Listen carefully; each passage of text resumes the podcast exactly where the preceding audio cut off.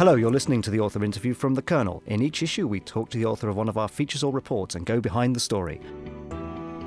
I'm Stephen Pritchard, managing editor of The Kernel, and joining me now is Greg Stevens. Greg wrote the essay Fighting Futurism Why Progress is a Myth. Greg, thank you very much for joining us. Thank you. Greg, your piece takes issue with our obsession with progress. What prompted you to write it? I think there are really uh, two things that drove me to this topic. One of them, one of them, I'll admit, began with what ultimately is little more than a professional pet peeve of mine, and that's abuse of the word exponential. Uh, I am a I am a numbers guy. I spend a great deal of time looking at numbers in the world and trying to fit them to mathematical functions and mathematical models, and so I am very sensitive to what I feel are abuses or at least misuses of statistical analysis. And uh, well, anyone who looks at the media knows that probably the word exponential has been a, a, victim of abuse, especially by the media. News announcers talk about something increasing exponentially when, when often all they really mean is it's increased a lot. Uh, so that's annoying for me um, as a mathematician, although it isn't something to get too bent out of shape about. The problem really arises when it gets abused in a real scientific context. And so more and more often, I see people in the tech world world, alluding to exponential progress. Uh, futurists, and by that I mean people who actually describe themselves as futurists, uh, have measured all kinds of things and found them to roughly fit an exponential curve. And this is the main empirical backing for their claim of accelerating progress. They say that it's supported by the data because they've been able to fit everything from bandwidth capacity to miniaturization and other things to um, an exponential curve. Now, the core problem with that claim is is a mathematical one. There are a huge number of functions that all look very similar to the exponential function when you're looking over a short range.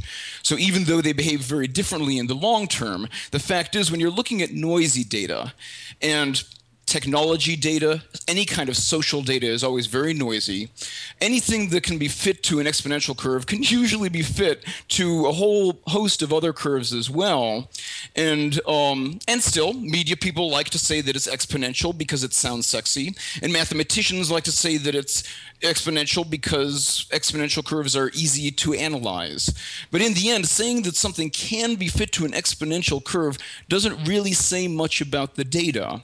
And so that was one of the main things initially that uh, that got under my skin, as it were, about all of these claims. Is when you start saying that everything fits an exponential curve and that this is somehow evidence for an underlying process that's exponential, um, that immediately raises a red flag for me. So, what you're saying is the progress is not actually as great as people are making out.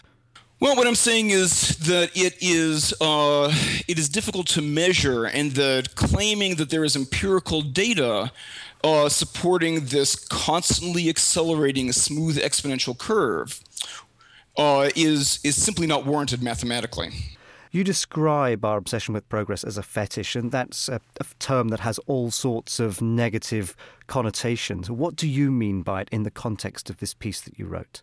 Well, I know that it has it has accumulated some baggage, uh, especially in popular culture. The term fetish originally, uh, interestingly, only refers, it's an anthropological term, and it only refers to something that has inherent or intrinsic power over people.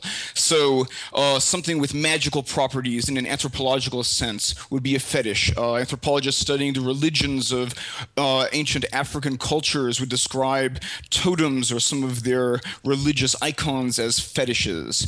And so, it's in that sense that I'm saying that we treat this like a fetish because it is something that we that int- intrinsically draws us. This is something that you see quite apart from supposed uh, empirical evidence or supposed research and measurement that goes on.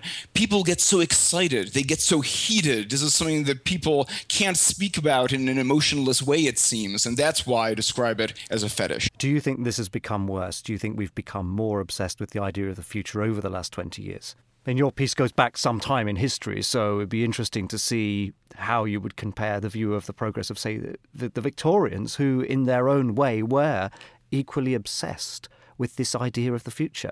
as people are today who want the latest smartphone technology. That's right. And I would be hesitant to say that. Uh, that we necessarily are increasingly obsessed with it. I think that uh, I think that history is, you know, looking at history is always looking at the world with a fisheye centered on the present. Everything gets distorted the further and further away you get. So I, I would be hard pressed to claim that uh, we necessarily are more obsessed now.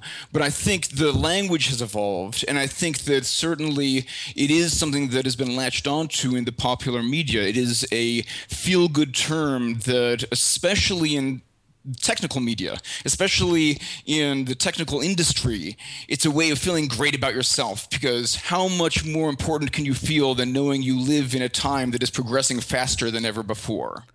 And you pulled out some quite extreme examples of this behavior. In the article, you cite a statistic that was uh, carried out as a result of a survey, it came out of a survey by Tesco, the retailer in the UK. And it said consumers rated the iPhone ahead of the internal combustion engine and even the lavatory as one of the world's greatest inventions. I mean, surely that's just crazy.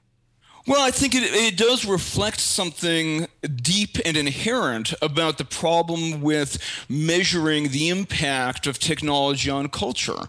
Because when you're talking about uh, commodities, when you're talking about end products, then surely, to an extent, there's a validity to saying that something has had more of an impact when more people know about it and when there is an immediacy with which it comes to mind. But on the other hand, when you're looking at the broad swath of culture um, to to say that to say that the iPhone that's always on everybody's mind actually caused more dynamic change than the combustion en- engine is is obviously ridiculous. That's one of the reasons why I think it's important to even uh, break down the our our discussion and our research of progress into separate categories. We shouldn't be talking about progress at all. We should be talking about perhaps on the one hand uh, the social influence of products and user products, and on the other hand fundamental scientific discoveries or technological shifts. We shouldn't be lumping these two things together.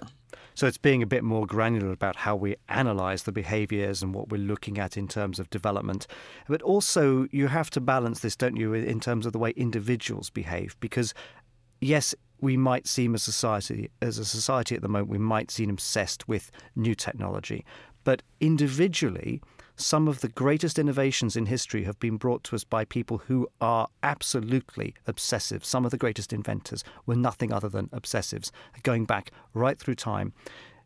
Without a degree of that obsession, that attention to detail, maybe we wouldn't see development at all. I think that's true, but also keep in mind that many of the people who have uh, given um, given birth to the greatest advances haven't always been obsessed with what in the end they get credit for, or they haven't always been obsessed with specifically uh, producing that commodity or that product that people end up benefiting from. When you're talking about pure research, when you're talking about you know the scientists in the laboratory, uh, they are, no one will deny, obsessive personalities. But I don't think that they necessarily are focused on, are obsessive about, or even necessarily anticipate the way in which that will translate into consumer obsession. So, how would you imagine we will see progress developing if you take progress as a concept as you do at the start of your piece? How would you imagine we'll look back at the progress that's being made right now by the, the technology industry in, say, 20 years' time or 50 years' time? Will we see it as progress? I'll put it this way. If we take my advice in this article, which is to really uh, abandon this idea of a single underlying flow of a thing, that being progress, and we really focus on uh, the different components as not just different measures of some grand idea of progress, but as different actual processes in their own right. I think we will have a greater chance of coming to terms with the fact that some things are progressing, some people, some things are accelerating, other things are not. I think that there is an argument that could be made, for example, that innovation and uh, what I refer to as acceleration in my article are two very, very distinct things, very, very distinct social processes, two very, very distinct things in terms of where it comes from in society and the impact it has on society.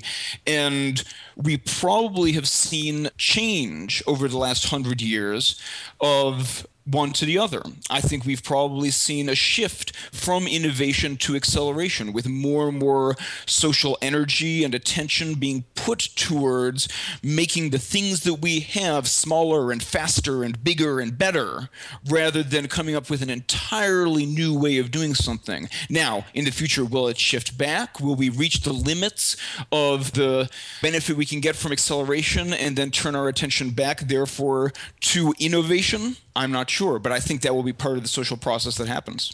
Greg Stevens, thank you very much. For more content from the Kernel, do please be sure to visit our website, www.kernelmag.com, follow us on Twitter at KernelMag, and sign up to the newsletter, The Nutshell. Thank you for listening.